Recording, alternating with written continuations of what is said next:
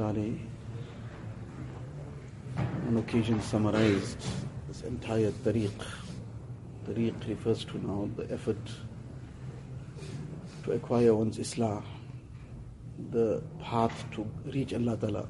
This is the tariq, this is the road that a person has to cross over to get to the destination. Now, this is such a detailed path, so many things here, but he summarized it all in that a person who is genuinely, seriously wishing to get there, he wishes to now achieve his objective, then there's two things. Now, out of everything, two things. This is something that is said after a lot of deep understanding, a lot of experience, people of that caliber, person who authored almost a thousand kitabs, more than a thousand kitabs, big and small put together, bringing it down to two things. Two things, one is ta'ammul and the other is tahammul.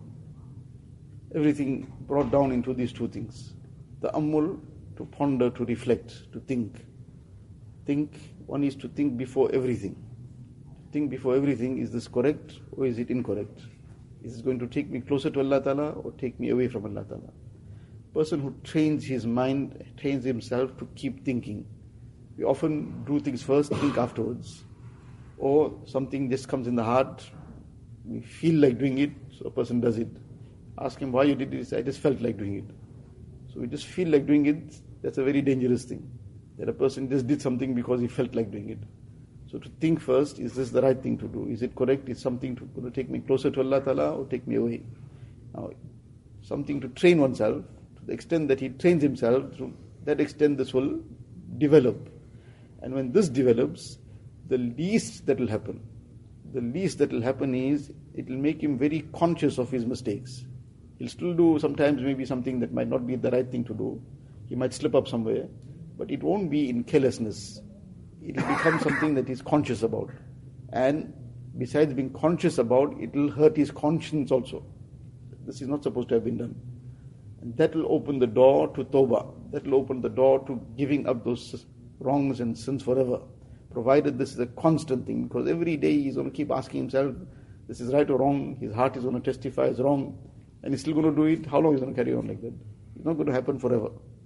So the first is ta'ammul, to keep thinking, reflecting, pondering before everything. Now, a person who's serious to try and move forward, what it costs to think. It doesn't take any time to think, it's a, mm-hmm. just like he in one moment does anything without thinking, he spends one moment first thinking and takes no effort. There's no effort really, there's no time involved in it, there's no nothing to spend.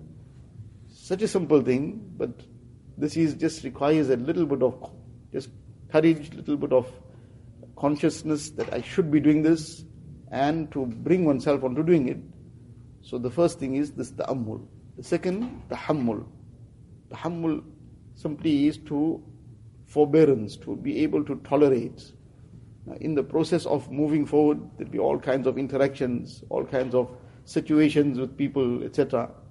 The person who doesn't have this forbearance, doesn't have this ability to tolerate, tolerate what? A lot of things will happen against what he prefers, against his tabiyat, against his disposition.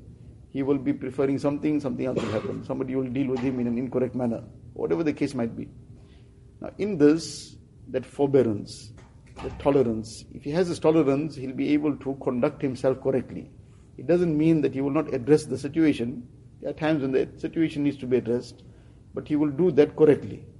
There's two ways of addressing a situation. One is to become a bigger zalim. Somebody committed zulm on one, so now he's addressing the situation how? In a way that he becomes the greatest zalim then. So that person's zulm was 5 out of 10, he commits zulm 8 out of 10 then. So this is not the right way to go about it. So if the situation needs to be addressed, he'll address it. But if he doesn't have this hilm, this forbearance, then he would do something worse in retaliation. And besides that, this will become a constant problem for him on his way forward. He will not be able to progress. He will keep getting caught up in all the smaller issues. He'll get, get, keep getting caught up in the sideline things, and what the work to be done is concerned, that he will get, he'll get left aside.